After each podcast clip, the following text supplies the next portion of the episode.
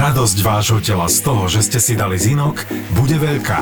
Trizin. Trizin. To sú tablety s postupným uvoľňovaním s tromi vysokostrebateľnými organickými molekulami zinku. Zinok prospieva imunitnému systému a to sa v sezóne vysokej chorobnosti hodí. Podcasty z produkcie ZAPO vám prináša výživový doplnok Trizin. Trizin. Trizin.sk Všetky podcasty ZAPO sú nevhodné do 18 rokov. A vo všetkých čakaj okrem klasickej reklamy aj platené partnerstvo alebo umiestnenie produktov, pretože reklama je náš jediný príjem.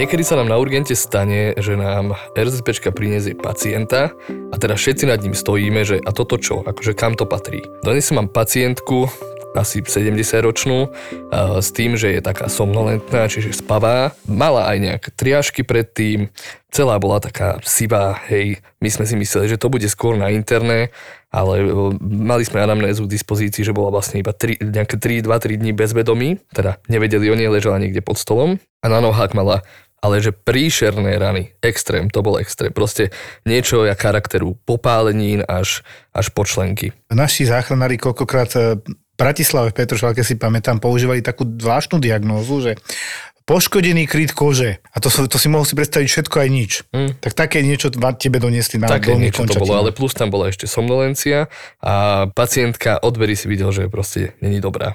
Prebral som to, s internistkou som sa dohodol, že dobre, ty sa mi na ňu tiež pozrieš, zobrali sme odbery, všetko sme dali do tých odberov, nech sa vyšetrí, vrátanie prokalcitonínu, markeru sepsy, lebo som mal taký tušak, že ok, niečo tam bude veľmi zle. Zavolal som si chirurga, nech sa mi vyjadrí, že akého charakteru sú tie popáliny na nohách u tej pacientky. Skúsenejší lekár jednoducho. Skúšen, no. Áno, jasné, lebo však ja veľa vidím takýchto vecí, ale jednoznačne povedať, že to je nejaký vred predkolenia alebo niečo takéto, no to si netrúfnem, hej. V tomto prípade to bolo chirurg. také, že ťažké. No. Áno, veľmi. On povedal, že, no, že skôr mu to imponuje ako nejaké popáleniny, že či náhodou neležala pri nejakom zdroji tepla, hej, pri nejakom krbe alebo tak. Ale čo nám nešlo do hlavy, je, že tie popáleniny nemala na ploskách nohy. Čiže ona ich mala vlastne iba na dorzum peris, čiže na nártoch. Na členku vlastne, no. A na členku, hej. Tak sme zavolali teda traumatológa, lebo traumatológ rieši popáleniny a on povedal, že no dobre, vyzerá to aj ako popáleniny, môže to byť hocičo, vyzerá to skôr ako nejaké chemické popáleniny, uh-huh. ale už nám začali chodiť výsledky. Pacientka mala kreatiny v nebesiach, čiže zlyhávali tam obličky, bola tam rozvinutá sepsa, bol tam prokalcitový, myslím, že nejaký 20, čo je dosť. Tak si správne tušil, hej? Áno, no a CRP mal vysoké, čiže zápal, zápal. v krvi. Pacientka nadalej somnolentná, tlakovo nízka. A teraz kam s ňou? Pacientka zároveň patrí na chirurgiu zároveň, lebo proste je tam uh, rozvinutá nejaká sepsa a z, toho, že je tam impetigizovaná popálina, alebo ako to nazvať. Pacientka patrí na traumatológiu, lebo sú to rozsiahle popáleniny. Pacientka patrí na interné, pretože sú tam zdiané obličky. Veľký problém, nakoniec bola pacientka uh, hospitalizovaná na centrálnej iske, to je taký OAMIS, to my voláme. Čiže Luky, nakoniec, ja si pamätám, lebo ja som to potom pozeral, lebo ten prípad sa dostal aj ku mne, Išlo o to, že pacientka vlastne mala multiodborovú záležitosť, lebo zlyhanie obličiek, mm. teda aký po našom, potom tam bolo sepsa, pravdepodobne z tých dolných končatín, možno niečo ďalšie, čo sme nevedeli, porucha vedomia a bolo by dobre, keby to bolo pri, niekde pri áristoch. A nakoniec po dohode s riaditeľskou príslužbou, a to by ľudia možno mali vedieť, že my tam máme tzv. riaditeľskú príslužbu, to je taká možno, že vedomostná vec pre ľudí, keď sa možno niekto pýta, že na čo čakáme? No čakáme na rozhodnutie riaditeľskej príslužby, ktorou je vždy určený nejaký atestovaný lekár, väčšinou nejaký primár alebo zástupca primára v nemocnici v tej službe v ten deň alebo v tú noc. A ten má za úlohu rozlústnuť, kam s tým pacientom, keď sa nevieme my dohodnúť, alebo keď je nejaký rozkol, alebo obsadené lôžka a podobne. Áno, presne tak aj to bolo, ako hovoríš, že my sme sa pri tej pacientke stretli všetci a ja som si odprezentoval tú pacientku, chirurg povedal svoje, traumatológ svoje a nakoniec riaditeľská príslužba rozhodla, pretože čo? Máme zlyhanie obličiek, to môže byť na podklade tej sepsy. Môže, môže to byť na podklade tej hydratácie. Tá pacientka nebola zlá, musela byť niekde uložená. A na monitor najlepšie. Na monitor najlepšie, áno, dosahu anesteziologov. Nakoniec to bolo celkom taký kompromis, že dobre, dáme tú pacientku na OAMIS a uvidíme, že čo. No to je OAMIS, teda oddelenie anesteziológie a multiodborovej starostlivosti, intenzívnej, intenzívnej starostlivosti, to IS. Ale pri príjme tej pacientky, ja som teda vyšiel von za dvere, lebo vlastne oproti nášmu oddeleniu... Ťa vyhodili za dvere? oproti nášmu oddeleniu je ten OAMIS. No a tam už čakala rodina tej pacientky. Mm. A to bolo, to bolo dosť zaujímavé, pretože my sme mali anamnézu, že bola bezvedomí niekoľko dní, pod stolom zrejme ležala. Záchranári negovali, že by tam bolo nejaký, nejaký zdroj tepla, čo pôsobil na tie nohy. Ani tam nebolo minus 10, Ani tam nebolo minus 10. Pacientka, keď ešte nejako komunikovala, tak povedala, že si dávala nejaký med na rany na nohách. Med, dobre. Med, no. Uh, neviem, aké boli predtým rany. Rodina hovorila, že on, ona mala dlhodobo problémy s tými dolnými končetinami a že si ich často máčala v tzv. hypermangáne, čo je taký fialový roztok. Tí, ktorí majú nejaké dermatologické problémy, to určite poznajú, dosť často sa dáva od dermatológov. No a teraz sme rozmýšľali, či to náhodou nebolo tak, že pacientka si máčala tie dolné končetiny v hypermangáne a vlastne vtedy nastala strata vedomia. A zostala tam, v tom a zostala ležať. tam ležať v tom. Čiže nastala macerácia Áno. kože. Áno, to chemická popálenina vlastne. Tak, chemická popálenina. A mimochodom málo kto vie, že teda hypermangán je regulovaná substancia, pretože dá sa z neho vyrobiť bomba tá látka, s ktorou sa to mieša, tak uh, môže existovať aj na našej pokožke. Navyše uh, samotný med, ktorý si tam tá pacientka dávala, tú látku obsahuje. Nebudem hovoriť viac, hej, nebudem vás učiť vyrábať výbušniny, ale teraz vlastne, ak nad tým rozmýšľame, Jožko, mne to aj celkom dáva zmysel, že vlastne ten pacient si vyrobil výbušný. Úplne autenticky by to dávalo zmysel. Áno. Nebola to typická vymacerovaná koža, uh-huh. Hej, to by to muselo ležať týždeň pomaly, ale ona naozaj asi mala taký menší výbuch na tých nohách. Uh-huh. My máme fotku, uvidíme, či sa rozhodneme to dať, ale keď tak citlivým obsahom dohodneme sa. Uh-huh. Dá Instagram, doktor má Filipa Official Anna Toldo. Nebol to pekný pohľad. Nebol to pekný. To bolo naozaj možno také prirovnanie k tomu, že keď ste videli nejaký dokument do Černobila, jak vyzerajú tí požiarnici, tak to bolo niečo veľmi podobné. No nakoniec, bohužiaľ, tá pacientka bohužiaľ exitovala, čiže umrela asi o 2-3 dní potom, čo bola prijatá na sepsu. Neviem, či vieš, ale tam sa potom vyvinula náhla brušná príhoda, e, došlo tam k inkarcerácii chronickej hernie zrejme. Čiže tam bol pravdepodobne nejaký minerálový rozvrat v rámci tej sepsy. No hernia sa ti z toho neinkarceruje, čiže nezasekne sa črevná kľúčka z toho, ale môže to spomaliť pasážovanie tých čriev. No a e, pacientka prišla s dolnými končetinami mala zliané obličky, do toho mala nejakú infekciu, bola hypotenzná, čiže mala nízky tlak ano. a ešte, ako by to nestačilo, tak plus akutné brucho do toho, ktoré je teda... Ona bola aj operovaná ano. a to je ďalšia rana pre to telo, hej, a bohužiaľ tá pacientka... Lebo takýto človek, jak bola ona, nemala rezervy. Nemala, nemala. Dehydratovaná, zlá. Tam anamnesticky spätne potom tá riaditeľská príslužba, konkrétny pán primár, a on sa rozprával aj s rodinou, že ona dlhšie mala veľké problémy, ale nejak nechcela to mm. aktívne riešiť a bohužiaľ ja mám pocit, že z velikánskej miery e, sa rozhodujú o tom, či to prežijú alebo neprežijú samotní pacienti. Áno. My máme takto na oddelení čiže pacientku staršiu na internom, štvrtýkrát za sebou, už si nepamätám typ leukémie, ale ide z infektu do infektu, od zlyhania obličiek do zlyhania obličiek, tam je teda aký, acute kidney injury. Problém je, že ona sa už opúšťa, ona už je úplne pasívna, ona by vedela chodiť, keby chcela, ale už je taká, že tu som, robte so mnou, čo chcete, že už je odozdaná osudu. A toto je problém, proste veľkú mieru zodpovednosti alebo veľkú mieru výsledku a vplyv na ňo má samotný pacient. Jak sme mali naposledy urológa, tak sa na mňa zosypali samé hematúrie, čiže krvácanie do močového systému. To akože aj včera v službe to tak bolo, že čo? Hematúria, hematúria, hematúria. Každá mala iný pôvod. Mm-hmm. A na oddelení na jednotke intenzívnej starostlivosti som sa zase tak trošku nepotešil, že hematúria na internom, hej, prečo, prečo na internom? Ale ukázalo sa, že sme mali závažný problém, keď aj chceme veľmi pacientovi pomôcť a liečiť ho, ale je to kontraindikované tá liečba. Totižto, pán masívne krvácal do moča, hej, to, keď to takto poviem. Mm. Čiže teraz už vieme, dneska, dneska ráno už sme sa tak dohodli na sedení, že zrejme je to tzv. tá hemoragická cystitída u chlapa, Áno. starší pán. Do toho on má ešte emboliu do plúc. Na to prišla naša Mirka, kolegynka v službe na urgentnom príjme, vyšetrila, zistila emboliu, ale do toho tam bola masívna hematúria, čiže krvácanie do močového systému a močil viac menej krv. Bol vyšetrený teda samozrejme urológom, potvrdená bola embolia na CT a teraz poď ho liečiť, keď potrebuješ riediť krv a on krváca. Toto oficiálne musím povedať za, nielen za interné, ale za celú vedeckú spoločnosť a lekárov, že vždy má prednosť ako keby prirodzený stav pred liečbou. Čiže my ťa nemôžeme liečiť liekom na riedenie krvi, keď ty krvácaš aktívne. A dosť veľa, hej. My sme sledovali krvný obraz, kvôli tomu, či tam nie je to krvácanie s poklesom červenej zložky, hemo, mhm. hemoglobínu, hej, ktorý prenáša teda kyslík. On mal A6 hodín, čiže každý 6 hodín kontrolu, lebo to bolo evidentné to krvácanie. Mal noradrenalín v pumpe, čiže katecholaminová podpora, to v podstate už je istá časť resuscitácie, lieková, medicamentózna. Sme ho tak udržiavali, zachraňovali a modlili sme sa, lebo nebolo to v našich rukách, že dobre, má upchaté plúcne tepny v podstate, tak sa to volá, aj keď to v princípe to ide do srdca, hej, ale sú to proste cievy, ktoré idú na okysličenie do plúc a sú zapchaté, čiže sa ako keby horšie okysličuje. Nebolo to úplne zavreté, pozeral som si to CT. Mm. Pravá strana bola komplet, ľava bola taká, že parciálne. No, čiže to udýchať udýchal, no. no pozerali sme to.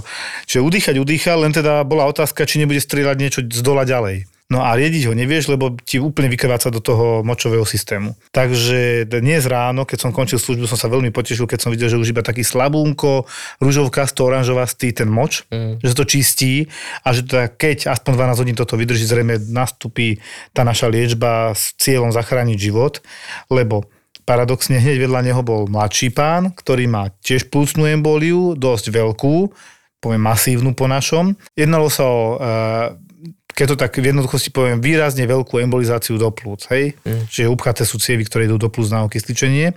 Tento má tzv. heparínovú pumpu, kde to teda počítame, sledujeme zrážacie parametre, konkrét, konkrétne APTT a Vďaka tomu, že to sledujeme, vieme teda, či sme nenariedili moc alebo málo, ale tam bol hlavný dobrý okamih to, že pacient nemal iné prejavy, ani krvácania, ani ničoho a mohli sme ho poctivo liečiť tak, ako potrebujeme a rýchlo sa zlepšoval. Chcel som tým povedať hlavne to, že sú zdravotné stavy, ktoré niekedy aj chceme liečiť a nevieme liečiť, lebo je to kontraindikované, čiže by sme mu viac mohli mm. ublížiť ako pomôcť a v medicíne sme dohodnutí tak profesionálne, že nesmiete dostať lieky, ktoré vám môžu potenciálne v podstate viac poškodiť ako pomôcť, hoci vám pomôcť chceme. Príslovie medicíny z Hipokratovej prísahy primom nocere, čiže Áno. predovšetkým neškodiť. Ale neviem, čo sa deje, neviem, aká konštelácia hviezd je. Od nového roka to je samé zlyhanie srdca za zlyhaním, samé embolie a samé hematúrie. Naozaj, ja, ja, ja v každej službe, už som mal 4 služby od začiatku roka, akože extrém, ale v každej službe ja pomaly nič iné ani neriešim, len samé hematúrie.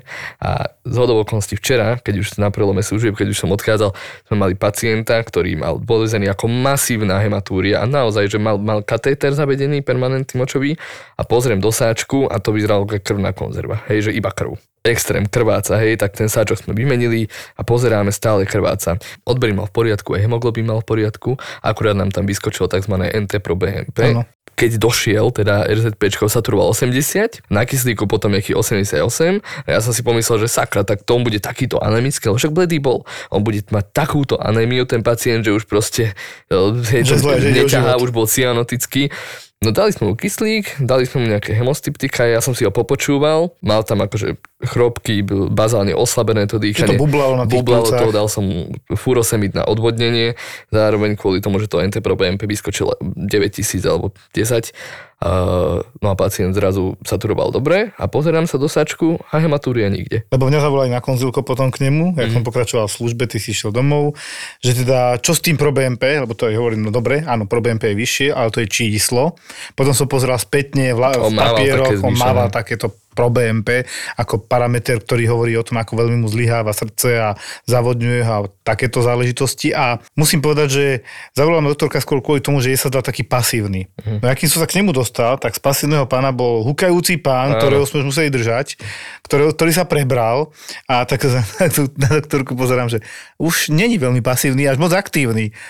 chcem ísť domov. A zabudli sme povedať zásadnú vec. On mal ešte nádor rekta, myslím, alebo sigmy, už neviem. To som ani nevedel. No, to sme potom našli, že on ho si to nechcel dať riešiť uh-huh. a my sme sa skôr báli, preto sme dávali aj CT, čo zase som strašne rád. Či sa neprežral ten nádor? Tak, či sa neprežral do močového mechúra a preto krvácal. To sa nepotvrdilo, chvala uh-huh. Bohu. Ani tam nejaké iné poškodenie, povedzme, že teoreticky atrogénne, že sa to spôsobilo uh, cirkovaním alebo je stentom, myslím, že mal zavedený, áno, áno. JJ stent, pardon. To znamená, že má zákrok urologický kvôli nejakému kameňu alebo tak, ale podstatné je, že on v podstate 91 alebo 2 rokov, naozaj mm-hmm. vysoký vek, mal vlastnú hlavu, odmietol ďalej riešiť ten e, nádor.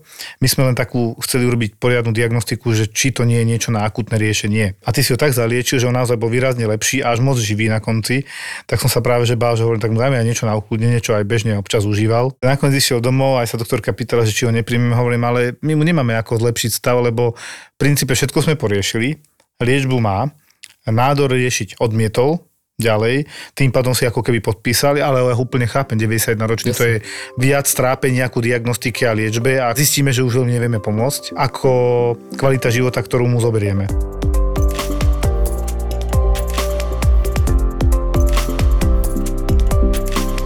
Tento týždeň bol akože do také semenište na kurióznych pacientov, aj s Mirkou sme mali. Je mi ľúto, že tu Mirka teraz s nami není, lebo ona by to možno lepšie vedela povedať, keďže to bol primárne jej pacient, ale behali sme okolo neho všetci. Zaujímavý. Privezený ako akutný koronárny syndrom AKS, bolesti na hrudníku. Kardiocentrum teda povedal, že treba urobiť troponín, až potom si ho zoberú. Čiže z krvi vyšetrenie? Áno, z krvi vyšetrenie, kliniku na infarkt mal. Čo bolo zaujímavé, pacient nám došiel, tak povediať, hore nohami, lebo pacient ležal, mal nohy zdvihnuté, čiže protišokovej polohe, RLPčkou, a tlak mal 50 na 30. Jaj. prišiel. Mhm. Pacient sa nehýbe, len sa na mňa pozerá tak sa pýtam, lebo Mirka mala vnútri nejakého iného pacienta, tak sa pýtam RLP lekára, že čo sa stalo, akože čo je? On že no, že môže tam byť rozvíjajúci sa nejaký infarkt, hovorím, že a prečo sa nehýbe? Ja aj vlastne on je kvadruplegik. On mal pred 20 rokmi, alebo tak nejak, uh, mal úraz, pád z mostu, on od ramien dole necítil ten pacient nič. Necítil nič, nevedel sa hýbať nebol samostatný, mal aj katéter zavedený, bol plienkovaný a robil nejakého programátora alebo niečo také. Akože, mladý relatívne, hej. Relatívne mladý, hej. Taký smutný osud, no. Smutný osud a ešte plus do toho infarkt. Len čo mi bolo zaujímavé, e, na infarkt síce kliniku mal, aj sme zvažovali, že... Čiže bolesť na hrudníku. Áno, opotený, schvátený, hypotenzný, čiže my sme už hovorili, že to, to je kardiogénny šok pre Boha, noradrenalín mu išiel, e, dávali sme mu volumu expanzívnu liečbu, lebo sme sa báli, že čo keď náhodou niekde áno, liať. A Vyšiel nám troponín, že 130, že nie, nevýrazný. Pozrieme sa do jeho záznamov zdravotných, on ten troponín má úplne bežne. Čiže máva zvýšené Áno. parametre poškodenia srdca. Áno, že tak ale treba to odpozorovať, mal by ten pacient byť prijatý s takýmto tlakom. Mm. Na emboliu do plus nevyzerá, lebo saturoval dobre. A dedimer nemal asi vysoký? Dedimer nemal vysoký, ale potom taký malý problém. Pacient hovoril, že on v nemocnici nechce ostať, on chce ísť domov aj s týmto tlakom, proste on chce už umreť, že on to takto má dlhodobo, že on len čakal, kedy sa niečo takéto stane, on tu neostane, on nám podpíše revers. Druhý problém, čo v momente nastal... Ja, hlavný problém, a ako? Áno, ako podpíše revers. Tak teraz sme boli takí právnici a lekári zároveň s Mírkou, sme tam sedeli a hovorím, jak ti môže podpísať revers, že on prstami vie hýbať na ruke. Hovorím, áno, ale aj tak je v život ohrozujúcom stave kvôli tej hypotenzii, že má nízky tlak. A keď je pacient v takomto životohrozujúcom stave, tak nám bolo povedané, že taký pacient nemôže podpísať reverze, zodpovedá za neho lekár, pretože nevieme ručiť, či je vlastne pri zmysloch. Toto je také okienko, kde by sme možno potrebovali aj právnika, tak, medicínsky veru, veru. zameraného. Vyriešili sme to veľmi jednoducho, tak ako si ty hovoril, zavolali sme riaditeľskú príslužbu, riaditeľská príslužba rozhodla a pacient nám nakoniec revers nepodpísal a predstav si, že pacient bol nakoniec prepustený domov. Nakoľko takýto tlak má bežne. Čiže na konci dňa, s prepáčením, mm-hmm. ste zistili, že on bežne má veľmi nízke tlaky. Áno. Ale to dáva aj zmysel. My sme mu nejak vyťahli ten tlak na 60, na 40, ale on hovorí, že on v živote mal systolický tlak vyšší ako 80, že on to má bežne. Mm, to nám povedal až potom, čo sme sa s ním hádali hodinu, aby tam ostal. Hej. Chápem, no však ale pozri sa, je lepšie sa radšej vyplašiť, mm-hmm. a brať to vážne ako opačne. No. Jasno. Ja mám jednu pani, ktorá ma nechala teraz v službe od neurologa pozdravovať, len som nechápal, čo robí na neurológii. To je pani v rokoch, ktorá teda, myslím, že neviem, či ja alebo niekto od nás sme dodiagnostikovali, už si nepamätám, aký typ leukémie, ale podstatné je, že sme vybavili liečbu, chodila ku onkológovi na liečbu a dostal som taký prekvapený, že čo robí na neurologii, však ona má leukémiu, mala dostávať liečbu, čo sa tam stalo? No, tak pani doktorka z neurologie, však chod sa ňou porozprávať sa DDD. Došlo k tomu, že tá, ten typ leukémie, nebudem to komplikovať, dokáže poškodzovať nervový aparát, respektíve CNS, centrálny nervový systém. Infiltrácia meningov? Tam je dokázaná encefalitída, mm-hmm. ale v podstate dá sa povedať, že leukemická, keď to zase zjednodušujem, nebudem úplne... Že zápal mozgového tkaniva. Tak, priamo tie bunky poškodzujú centrálny nervový systém. Výsledkom je, že pani mala divergentný strabizmus, aspoň to, čo som Čiže ja videl. oči od seba. Tak, hej, nevedela kontrolovať ľavé ale- vôbec, práve už mala trošku lepšie, dostávala kortikoidy liečbu na neurológii. Potom mala paraparézu dolných končatín, čiže chabé dolné končatiny, Mhm. Právú hornú končatinu. Jedinú, ktorú ako tak dobre ovládala, že skoro naplno, bola ľavá, ľavá horná končatina. A rozprávať vedela. Ale smutné. všetko vníma. Hovorím, no strašná diagnóza. To si uväznený vo vlastnom tele a zhoršuje sa to. Ona No. to mala akože na podklade aj opuchu, hej, ona mala No edém bol tam opuch, presne tak, Mhm. ale tam bola tá encefalitida, ktorú samotnú spôsobuje tá leukémia, je to typ leukémie, ktorý napadá centrálny nervový systém a spôsobuje, dá sa povedať, že zápal mozgu, hej. Mne bolo tak ľúto, išiel som normálne pozrieť, hneď som ju spoznal, že, to ste vy, toto, hento, však tak sme sa snažili liečbu dať všetko, pomohli sme tak, ako sa dá. No a výsledkom je toto. Snažíš sa pomôcť, robíš všetko, preto aj tak je tá choroba silnejšia.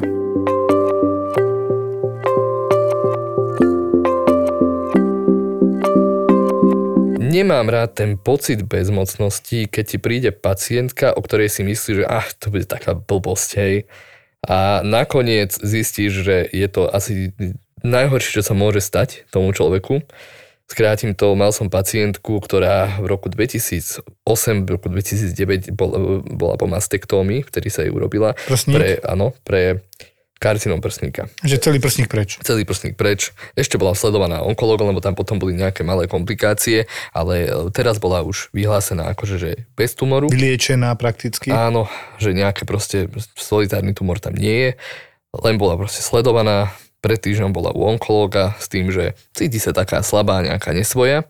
Ku mne prišla ako bolesti brucha. Pacientka mala bolesti brucha, ale to brucho, ja som si myslel, že v tom bruchu bude mať skôr nejaký ascites, hej, že ako vodu. Lebo to brucho vyzeralo také tehotenské brúško, pacientka bola trošku väčšia darmo, ale ja už vidím, keď si to brucho prehmatám, poklopem, že tam niečo asi je v tom bruchu. Výsledky mala výborné, pre istotu som jej dal urobiť CT, lebo nezdalo sa mi to brucho čisto len kvôli fyzikálnemu nálezu rukami, čo som vyšetril, proste sa mi to nezdá, aj som povedal primárke na radiológii, hovorím, nezdá sa mi to, prosím, te dajme tam CT.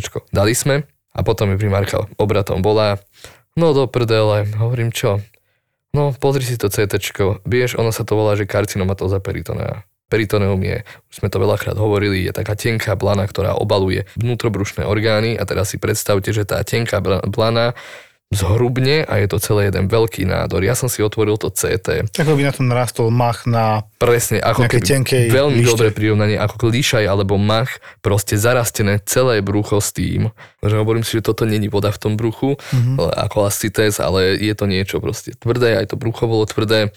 Nevieme, odkiaľ to prišlo. Prsníky nezvyknú metastázovať do To je taká divná peritonea, oblasť. hej, no. skôr vaječníky, tak som konzultoval aj no, ginekológa hore slúčiaceho, ktorý vylúčil teda nejakú malignitu na tých vaječníkov ultrazvukom aj vyšetrením. No bola to komplikovaná pacientka a zároveň za, a išla samozrejme na príjem, lebo mala bolesti objektívne. Ale ona došla práve kvôli úplne iným príznakom, že pobolievajú brucho, nie ani že bolesti, pobolievajú brucho. Bolesti mala až potom, keď som jej to pomágal ja. Ale mala striedanie sa hnačky a zápky. Čiže boli tam dyspeptické obťaže, dolné dyspeptické obťaže. Čože? Vražedné psyché je už vypredané? Dva týždne pred termínom? Ja som vám to hovoril. Nečakajte, lebo lístky nebudú. A teraz nás bombardujete, že chcete ísť a, a čo môžeme my urobiť? Sálu nenafúkneme, stoličky nedoložíme, takže zostáva jediné pridať predstavenie. Takto skúsme, či sa nájde ďalších 400 z vás, ktorí chcete vidieť Vražedko naživo. 27. január, to je sobota o 18.30 v Lighthouse v Trnave. Najpopulárnejší podcast súčasnosti naživo. Naživo. Vražedné psyché. Vstupenky na Zapotur.sk Už sa ti, Joško, stalo, že si mal fakt veľmi, veľmi zlú službu ale podarilo sa ti urobiť v tej službe veľké veci, že naozaj tam boli indikované veci, posielal si do kardiocentra Áno, pacientov. áno, ja, som, ja som napríklad mal dieťa so suspektným krvácením do hlavy s predečením lepky, posielal som RLPčkou takéto dieťa. Dopravná nehoda mi v službe došla, ale taká, ktorá mala komočku, nevedela o sebe slušná pani. Ľudia chodia, mal som nejakých 40-50 pacientov, to bolo po sviatkoch, no bol to prúser. A nonstop mi zvonila jedna pani, ktorá tam bola s manželom v čakárni. Hej. Došla s tým, že manžel nemočí, ako retencia moču. Tak hovorím, že dobre, že ja vás zoberiem, nehnevajte sa, len máme tu akútne stavy, vidíte, že teraz dieťa, pre neho prišla sanitka, tak budete musieť počkať. A hm, akože dokedy ja mám čakať? Môj manžel je kardiak, hovorím, že a on má bolesti na hrudníku, že to ste mali hneď povedať, že má bolesti na hrudníku. Ona, že no nie, ale on má zlyhané srdce, on je kardiak, on tam sedel po boku chrbtom ku mne a hovorím, až čím ste vlastne prišli? Jemu obtekal katéter, permanentný močový katéter, dneska ráno mu ho dal urológ a jemu to obtekalo dookola s močením iné problémy. Nemal, neštípalo, nerezalo, nepálilo pri močení teploty, nemal, nemal triažku, Len nemal bol bolesti na hrudníku.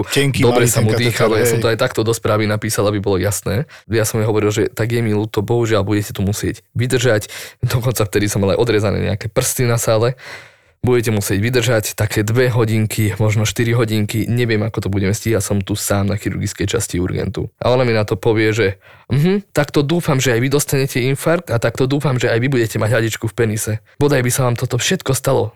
Všetko, čo tu majú tí pacienti v čakárni, bodaj by sa, aj slušná pani, normálne oblečená, akože nie nejaká kázus. Čo to prekvapilo, socialist. takéto A ja vyjadrenie. že ďakujem vám veľmi pekne, toto som potreboval počuť po 40 pacientoch. Od veci, ktorú mal ten pacient od rána, už keď odišiel od urológa, mu začal pretekať ten katéter. Mohol sa otočiť, jasné. Mohol sa otočiť. A nie je to životohrozujúci stav. Toto je presne to, čo treba rozlišovať. Urgent slúži na životohrozujúce stavy. Ale to, že vy si interpretujete váš stav ako nepríjemný, to neznamená, že ohrozuje váš život. Ohrozuje vám kvalitu života. V poriadku, ale kvalitu života vie riešiť aj obodiak. My riešime to, keď niečo ohrozuje samotný váš život. No a toto je, ja neviem, ja som vtedy ostal ako oparený medzi tými dverami, keď som to videl, že toto je neskutočné. No, si mi pripomenul tiež eh, inak nepríjemnú pacientku, ktorá v podstate, v podstate nebola moja. Doviezli v podstate policajti pacientku zahraničnú, ale rozumeli sme jej, takže rozumieme sa, kde sme, ktorá bola napadnutá, neviem, či vlastným priateľom na ubytovni, niečo takéto a bolo ju strašne počuť na celý urgent, hej. Mala jednoznačne vypité, Áno, vtedy som tam z hodou okolností bol aj ja. Áno, niečo si Došiel tam- som si pre nejaké veci na urgent. no. Bolo divadlo. ja, že, že čo sa tu deje, tak ako primár mi to nedalo, že sa idem pozrieť, nie, že o čo tu ide, že čo tu zjape. Ja som teraz, akože ten policajt mi bol strašne milý. To bol policajt, ktorý sa išiel spýtať, ako sa to stalo, čo sa to stalo. Ona evidentne vebriete, opýta, taká chudá, rozkrvácaná hlava, prišla s tým, že všetko odmieta, ale predtým prosila policajtov, aby zobrali na ošetrenie. Čiže jak prišla na urgentný príjem, už zrazu ošetrenie nechcela a ani z voza, ani na voz. Proste s ňou sa nedalo, iba vykríkala. A ja som bol prekvapený, že ten policajt mal božskú trpezlivosť, podľa mňa až príliš veľkú, lebo ona mu nakladala stále, a to si ešte nevidel to. Vy ste ma doniesli, tak teraz ma zoberte naspäť, doklady potrebujem toto, vy ste môj povinný, toto robiť, toto robiť. A nakladala mu, nepovedal by som, že by bola vulgárna veľmi, ale bola veľmi, veľmi nepríjemná. Bol som prekvapený, že ju nezobral do celý alebo niečo podobné, lebo to by si zaslúžila pri tom svojom správaní. A bol teda obrovský problém, tak som chirurgom išiel pomôcť, že chceli sme CT mozgu. S tým, že pacientka evidentne nebola v stave pochopiť, čo od nej chceme a že vlastne predtým chcela vyšetrenie, teraz už zase nechce, mm. jak malé decko. A tá rana bola dosť veľká na tej hlave, čiže mohla kľudne krvácať do mozgu, mohla mať preťatú lepku, hocičo.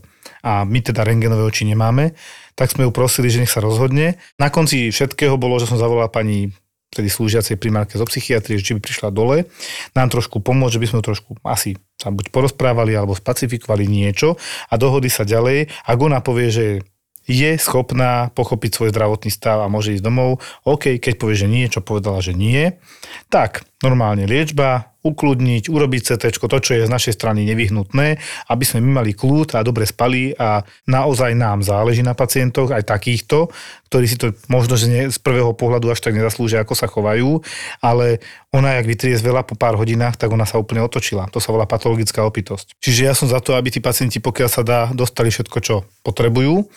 A samozrejme, ale teda nebudú nám tam robiť bordel. No, tak musím pochváliť pani primárku zo psychiatrie, že zvládla to excelentne, Hej. lebo tá pani sa otočila o 180 stupňov, začala spolupracovať, bolo to úplne 100%, ale bolo to lepšie. Druhá strana mince je tá, že vždy je tu aspoň tá malá pravdepodobnosť, že po úraze hlavy pacient bude tak zakrvácaný, že to bude paradoxne spôsobiť jeho agresivitu. Áno, áno, však tá možnosť tu je. No. Ja som mal pacientku po dopravnej nehode, kuriózna dopravná nehoda na rýchlostnej ceste, kedy pacientka, staršia pani, eh, čo veľmi schvalujem, išla, nemala auto, bývala sama, Eh, deti boli niekde v zahraničí, ona sa vybrala taxíkom na vyšetrenie k plúcnemu lekárovi.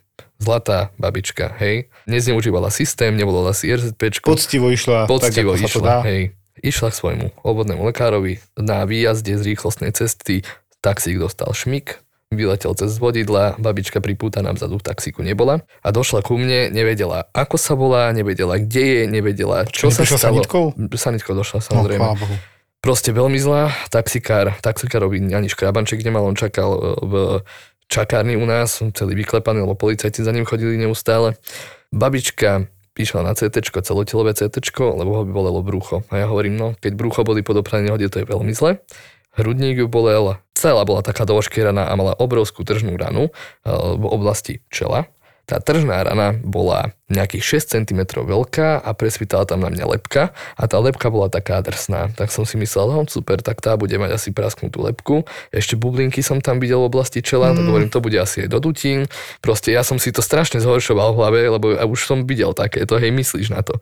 Išla na celotelové CT, čakám na popis, pozerám si to, nekrváca, chvala Bohu, išiel som tam aj s ňou odprevadiť. Nekrvácala do hlavy, aspoň ja som nevidel nejaké veľké krvácanie. Nevedeli sme na čo sa lieči, mohla byť na trombexe, anopiríne, nariadenie krvi, mohla niečo užívať. Tak čakal som na popis, zrazu mi ťukol popis, nič. To bola stará zlomenina na tej lepke a presne v tom, tom istom si udrela Naozaj? hlavu, áno, a mala strašne silnú klomočku, čiže otraz mozgu. Tak, tak bola prijatá, predpokladám. Predpokladám, že áno, ale ja som už na základe fyzikálneho vyšetrenia hovoril, Kriste, pani, tá bude úplne zakrvácaná, hej, už bola somnolentná, potom taká divná.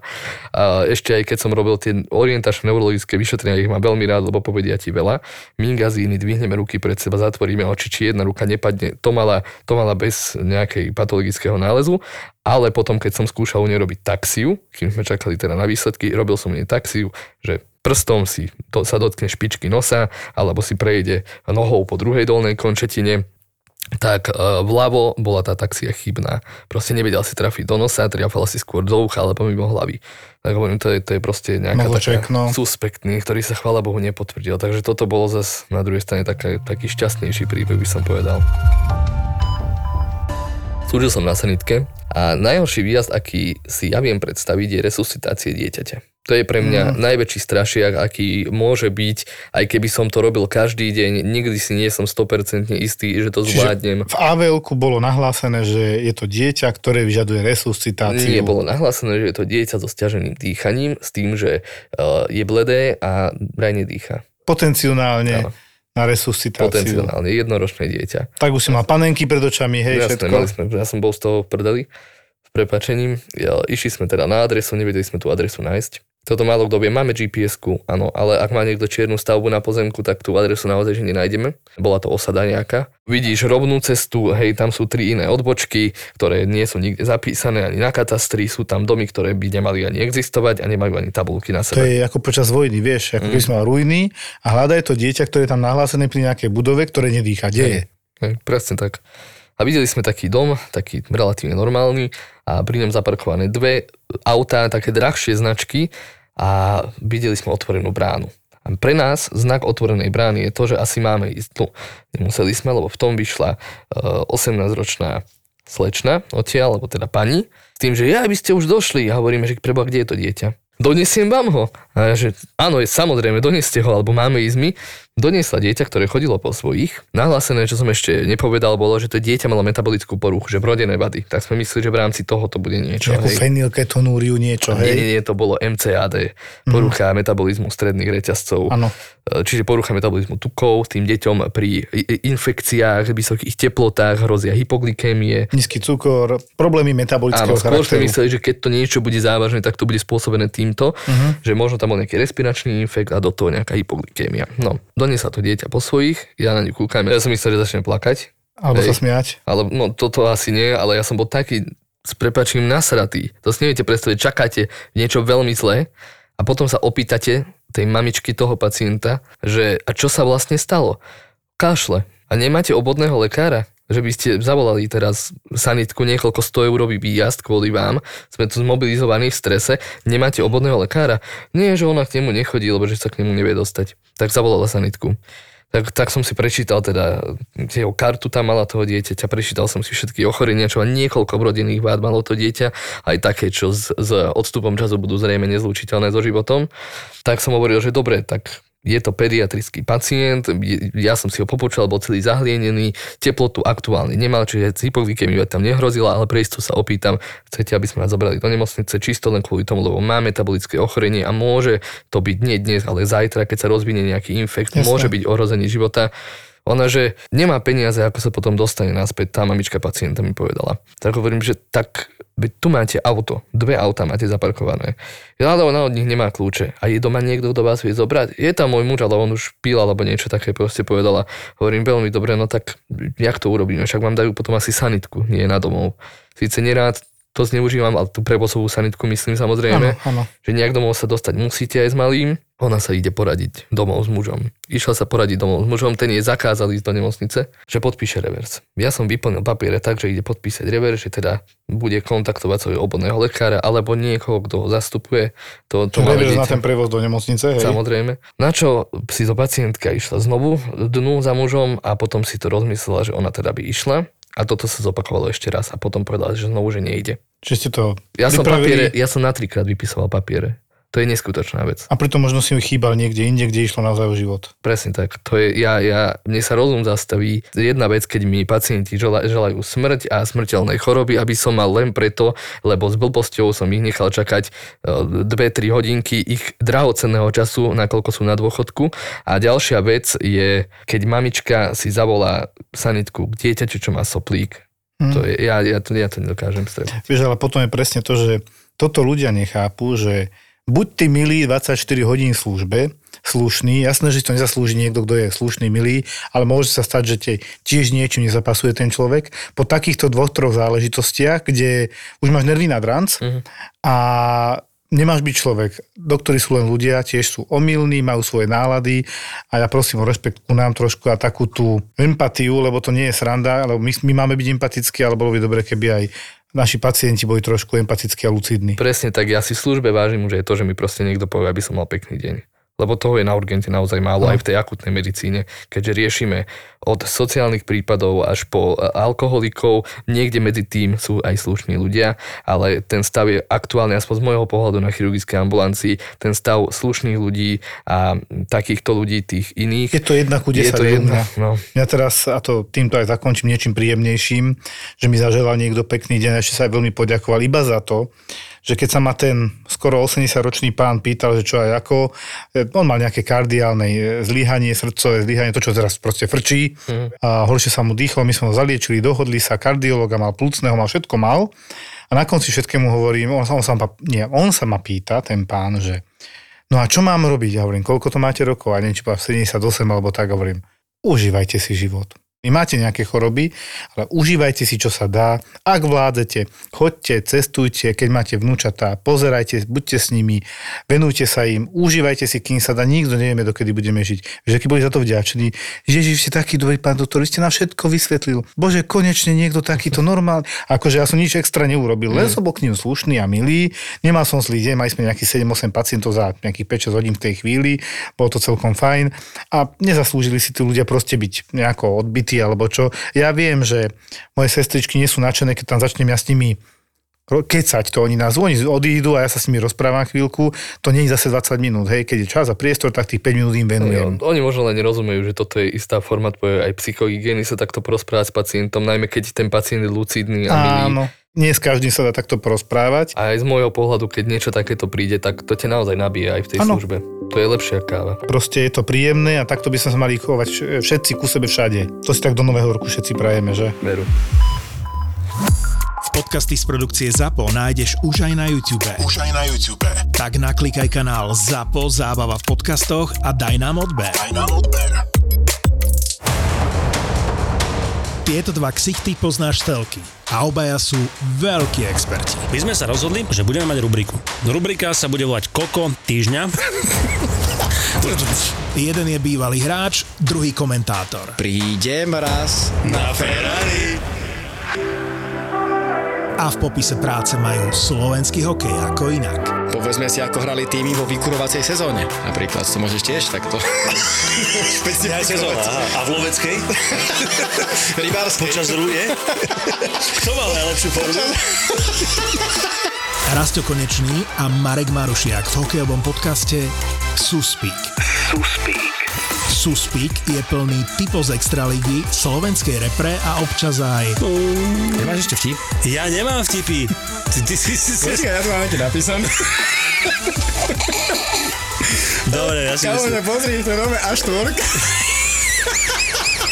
títo dvaja ťa budú baviť. Suspík je späť. Zapo.